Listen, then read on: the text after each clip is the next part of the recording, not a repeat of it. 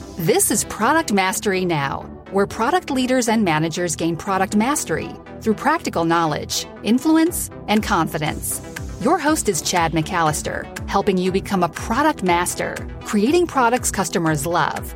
Get ready for higher performance, for the doctor is in. Hi, this is Chad, and I congratulate you for being on the road to product mastery with us.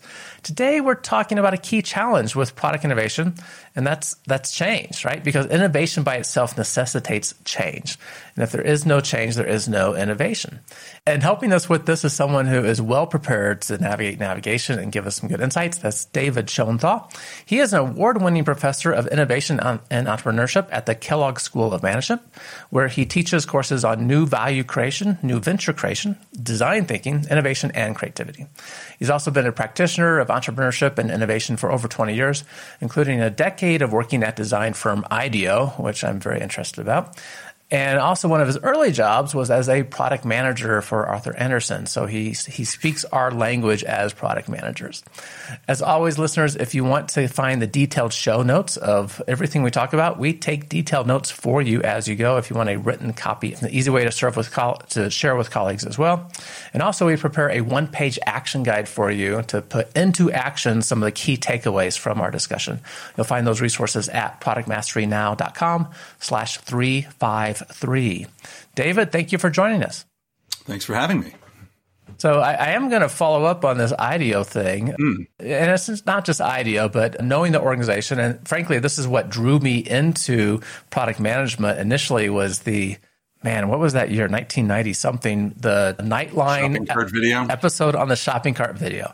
And listeners mm-hmm. that don't know about this, go to YouTube, do IDEO shopping cart, and you will find the clip. I just loved Oh, it's so good. I just love seeing how basically it was putting design thinking into action, right? Uh, design thinking is, is, their process that we now know as design thinking. Love seeing how that came about. So that was kind of a tangent we I don't think need. This day, the single best recruiting tool IDEO has is that video from the late 90s. It is amazing. I, I would love to see a follow up. What are they doing now, right? The people that were involved in that. A lot of them are still so, at IDEO. Yeah, I bet. But your experience there, your experience VC advising, your, your experience running an innovation center, um, and also the work that you do as professor, you've been a part of a lot of innovation projects.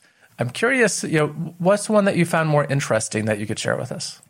I mean, it's a it's a difficult question. I spend a lot of my time in healthcare. Obviously, the work at IDEO spanned a broad range of stuff from reinventing breakfast to automobility to, to healthcare, but I, I, tend to get particularly interested in healthcare projects because A, they're complicated and I'm drawn to complicated things. But B, when you do good, the positivity is unambiguous. Like if you make a difference in healthcare, you can immediately see the impact on people's lives. So off the top of my head, there was a program that we worked on specifically related to diabetes management. And it was a really great example of design thinking and frankly human centered design in action recognizing that we tend when we think about diseases particularly chronic diseases we tend to think about the disease at a macro level. We tend to think about the functional elements of the disease like blood sugar levels hba1c and one of the places design thinking and human centered design really shines is getting to the individual level and the human level of it. And, and when you dive into problems like chronic disease management and diabetes in particular, it becomes very obvious very quickly that this is as much of a social and emotional condition as it is a functional condition.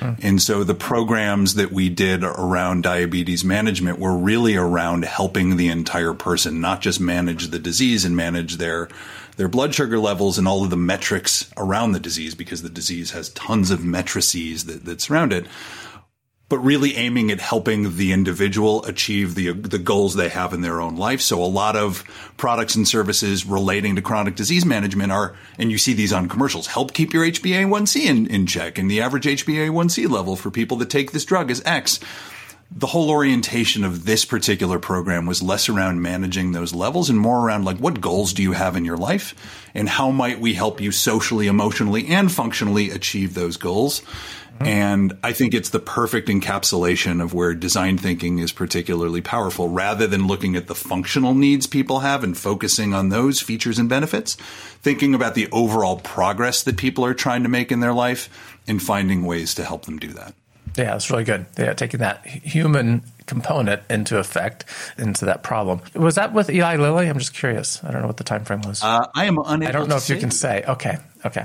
So I, I, mentioned them, whether it's them or not, only because they had done work at one time with their uh, CDSs, right, Center for Diabetic Services or something, and they were hoping, I think, in part to try to explore that human element a little bit more. Mm-hmm. Speaking of the human element, this is a yeah. title of a book that you have out. Not coincidentally. Not coincidentally. I thought we might be getting there, yeah. which addresses the change aspect of innovation as well. First, let's just explore the title real quick. We'll focus our time on change, but where did the title come? It was a process to come up with the title. So the book, maybe at a macro level by orientation, is a collaboration between myself and my co-author, who's another Kellogg faculty member named Loran Nordgren and Loran is a psychologist and explores change through the lens of psychology. I'm an innovation person and an entrepreneur. I think about change related to products and services and innovation. And both of us had the same question in mind a couple of years ago when we began this project, which is why is it that good ideas, really interesting new ideas, fail to get traction in the market? Is it hmm. the thing or is it the market? Like, where do you attribute the challenge. And through our work together and through investigating this question, what we learned is that oftentimes innovators and marketers focus on the thing. If, if somebody's not adopting it, it means we've designed the product wrong or the service wrong or we've priced it wrong or we're not speaking about it in the right way and immediately focus on the thing as the, the, the way to affect the change that's desired. And what we've learned is actually the other side of the innovation equation has gone unnoticed and under underdeveloped, and that's the human side. The reaction of the individuals who you are expecting to change in order to adopt that thing often don't get considered as deeply as they should. And so the title, The Human Element, is really a reflection on the fact that this book is focusing on how we equip and smooth the ability for those human beings who we're trying to benefit with the things we're creating to adopt them in, in, into practice. Okay, excellent. So well named, and I love the cross discipline work there too, right? That we have the business perspective and the psychology perspective coming together, and innovation involves cross discipline work. So that's great. For sure. Okay, so the human element. Now back to the change aspect of this. Uh, you're going to take us through a framework because that's what I want us to focus on, get some takeaways from this about how we can actually deal with change in an organization. But first, I want to address what I see as kind of the big tension in, in most organizations and that's that you know I teach in business school, you teach in business school. Business schools have traditionally prepared people to run businesses from a perspective of maximizing operations, and innovation by nature means we're bringing change, which does not coincide well with optimizing operations where we want consistency and continual improvement in operations. So I see that as a big source of tension when we're trying to bring innovation into organizations. Can you just address that? I don't know if you've seen that too and what you think about that. Yeah, I, I think there's a few ways to think about it and address it. Particularly for established organizations, there is always the tension, and, and, tell me if I'm, I'm answering the question, Chad. There's always the tension of running the core business and running the core business efficiently while while looking to future horizons for growth. Organizations tend to be, as you point out, particularly larger organizations, optimized for the first part and not particularly well optimized for the second part. And to do it well, organizations kind of need to have two speeds one speed that's focused on or one mode that's focused on creating efficiency in, in creating process, repeatable process, scalable process that helps those things grow. But there needs to be a part of the organization that has an appetite for taking risk and a bit of a growth mindset and a learning based mindset. And the challenges that I see inside of organizations is oftentimes they will say the right things, like, "Oh, we aspire to move fast and break things. We aspire to take risk," and they, they'll come to IDEO and talk about how they want to invent the next, the future of X, Y, or Z. But oftentimes, where the tension occurs is when something requires a focus at the core business level. And invariably, all of the attention goes back to the core business, which leaves these innovation arms or these labs or these uh, new ecosystems kind of without resources and without attention. So, what I have noticed is there's often a big difference between what companies say they want and, frankly, what they've got the fortitude to support. And usually that has to start at the very top of the organization, recognizing that there's got to be these two modes of functioning. Yeah, I very much appreciate the ground level, the grass level efforts to bring innovation up through our organization. And they work sometimes. And when they work, I find they work because they were off the radar, right? They didn't tell anyone what was going on. There, there, there weren't those forces in place that could kill them because the forces didn't know that this was going on. But that's much more rare, and it does not characterize an organization that cares about innovation, right? So it really does need to be top down. True. Well, and to your point, I mean, Rita McGrath, I think it's Rita who originated this, the idea of innovation theater, mm-hmm. that sometimes organizations confuse innovation, the, the, the artifacts of innovation, like post-it notes and, and whiteboards and design thinking and prototyping spaces, they confuse the activity of innovation with the actual end game of innovation. And that's also that's also dangerous. And even when it comes to making processes more efficient, there's innovation in that, right? There's innovation in removing steps or making things more scalable, and those require change. But often, like the change is an incremental change versus a revolutionary change, and those are two different appetites that organizations need to have. Okay. Very good. So we're going to get into your framework. Before that, a sponsor ad to make this podcast possible, and that's the Rapid Product Mastery, the RPM experience.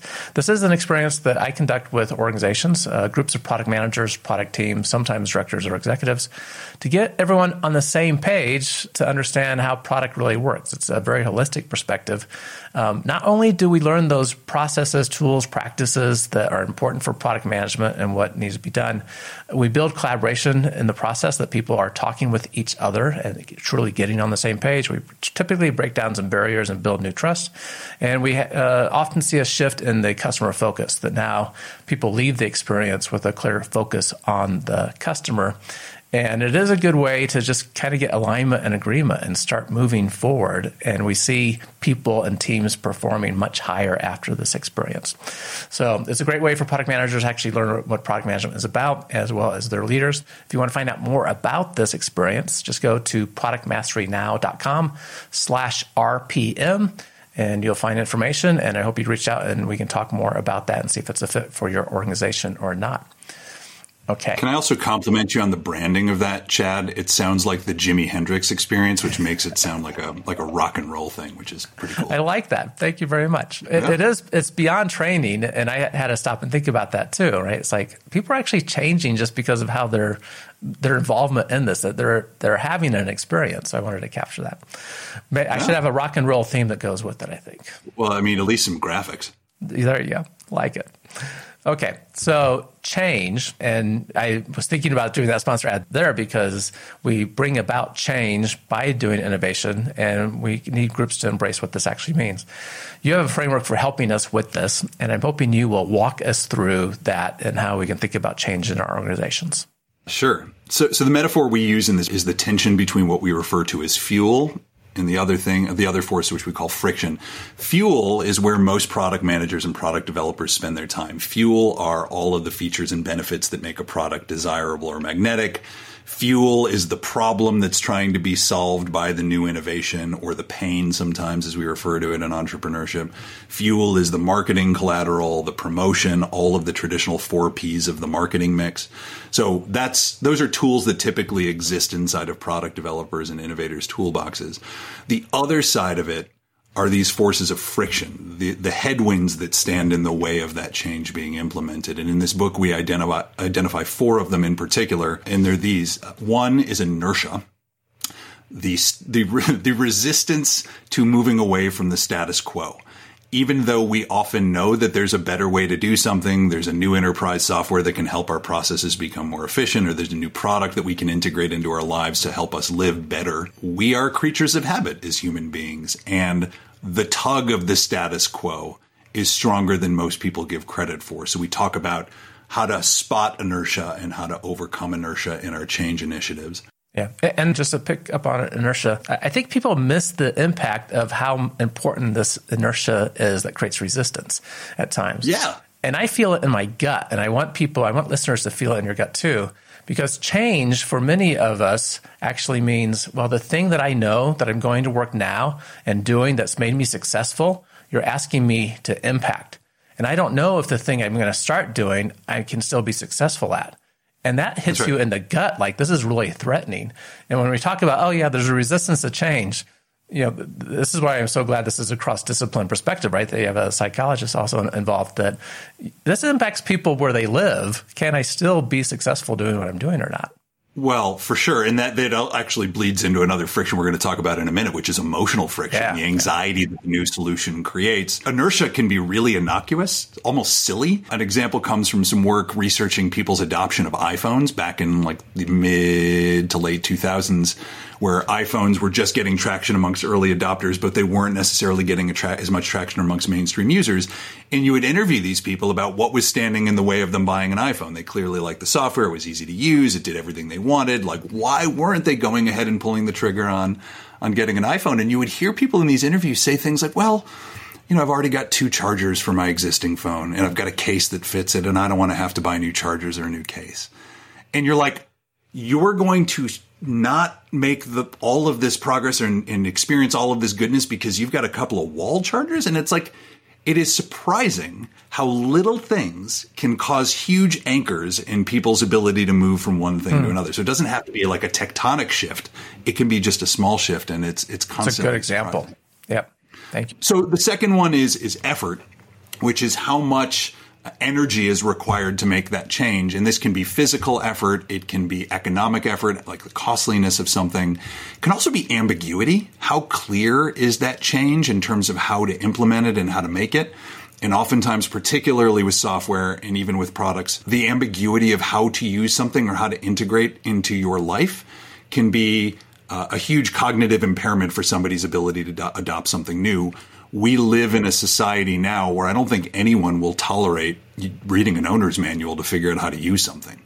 You expect something to work the moment you pick it up. And if there's ambiguity about how it works, if there's inefficiency or, or questions you have about how it works, that is m- mental effort as well as physical effort to figure that out. And so effort is this second of the four forces that stand in the way of change. The third, which you alluded to before, is emotion. This one often gets really short shrift, and this gets back to human centered design and understanding the whole person. When we're doing things for people and when we're trying to bring new products and services into the world, we have to recognize that it's not just the functional improvement we're making in their life. There's also social and emotional expectations. But just like there's social and emotional value that products and services create, there's also social and emotional friction that can exist if we don't think about things in the right way. So most product innovators instinct about all right so i've got a problem that i'm trying to solve. I've got a great solution for it. People aren't adopting it. Why aren't they adopting it? It's got to be something wrong with the product so let's add a feature let's add a benefit let's change something around with the price. And what they fail to recognize is by doing that you may actually add emotional friction because now I'm worried I'm paying for something that I don't need, or now I'm worried that I've got it's got features that I'm not going to be able to know how to use. And so emotional friction is all of the doubt and anxiety and concern that our change or our new offer raises in people's minds. And then the fourth, which is particularly interesting, and I think we see it a lot in the world right now, is what we call reactance.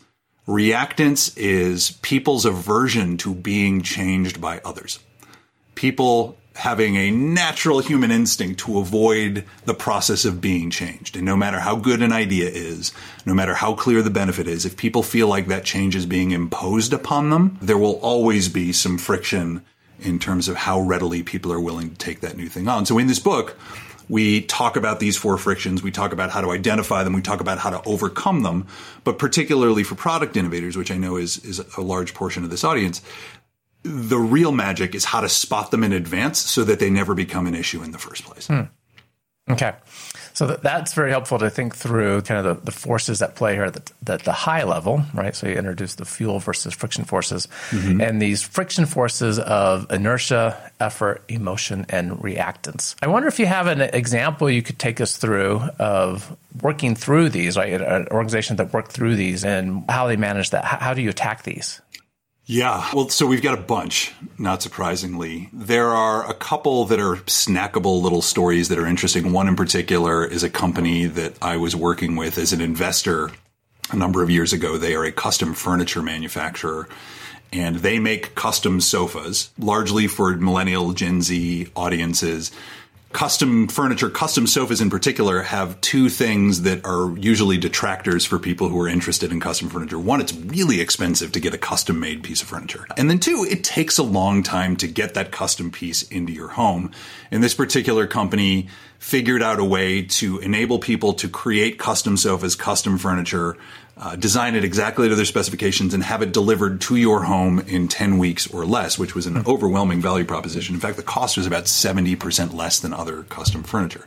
Wow. Not surprisingly, they got a ton of attention from their target market. A lot of people would come into their stores and design a piece, or they'd even go online and spend up to an hour or more designing the perfect sofa for themselves. And then as they built this thing and added it to their cart, just before they were about to hit the purchase button, they would walk away. They'd they'd abandon their cart, figuratively or literally. And it got the company wondering, like, what is going on? I mean, clearly there's enough about our value proposition that attracts people, that, that acquires the customer into the website or into the store. There's enough about the value proposition that keeps them engaged in the product in order to build the perfect piece. What is it that gets them before they buy it? And ordinarily, Chad, I'd, I'd make you guess, but but to to not put you on the spot. What we learned through interview after interview after interview is the thing that stood in the way of them pulling the trigger on getting this new sofa was what they were going to do with their existing sofa. Until they figured out where that existing sofa was going to go, they couldn't open up the chamber of their brain that allowed them to commit to getting the new piece. Are they going to throw it in the alley? Who will haul it away from the alley? Do they have to hire a junk hauler? Do they have to call uh, uh, Goodwill or Salvation Army, and the cognitive load of figuring out what they were going to do with the existing sofa, most people's reaction was like, forget it. I'm just going to stick with the sofa I have. I don't have the mental capacity to think about this now.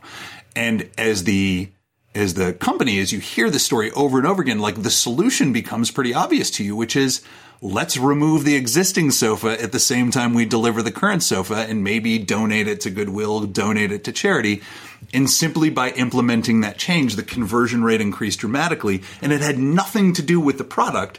It had everything to do with the fact that until this problem was solved, this source of friction was addressed, all of the goodness of the product was never going to be able to implement or, or find a place in their lives. Yeah, I love that example. That the the product itself, the thing that people are buying, there's another part of this what we might call the whole problem, right? What's the whole problem? What's the whole solution that we're trying to provide?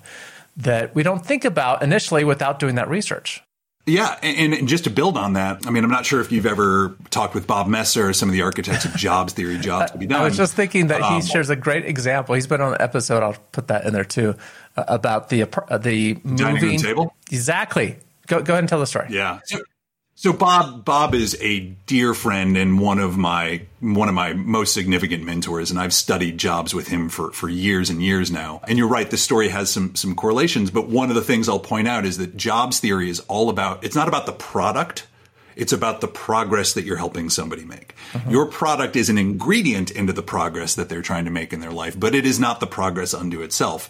And in the case of this, the, the custom sofa, the progress people were trying to make wasn't buying a sofa. The progress people were trying to make was to have that new sofa in their living room to redecorate or refresh their living room. And when you know that your job is no longer just the product, that it's the progress, of course, removal of the old sofa is something that you would do. And of course, you would make it easy for people to, to have this process take place at the same time as not to disrupt their lives. And I think often when we come from product backgrounds, we tend to be fixated on the product as the thing that has to be the catalyst for change. When in fact, when we understand the overall progress somebody's trying to make, it completely changes our relationship to how we fit into that change equation.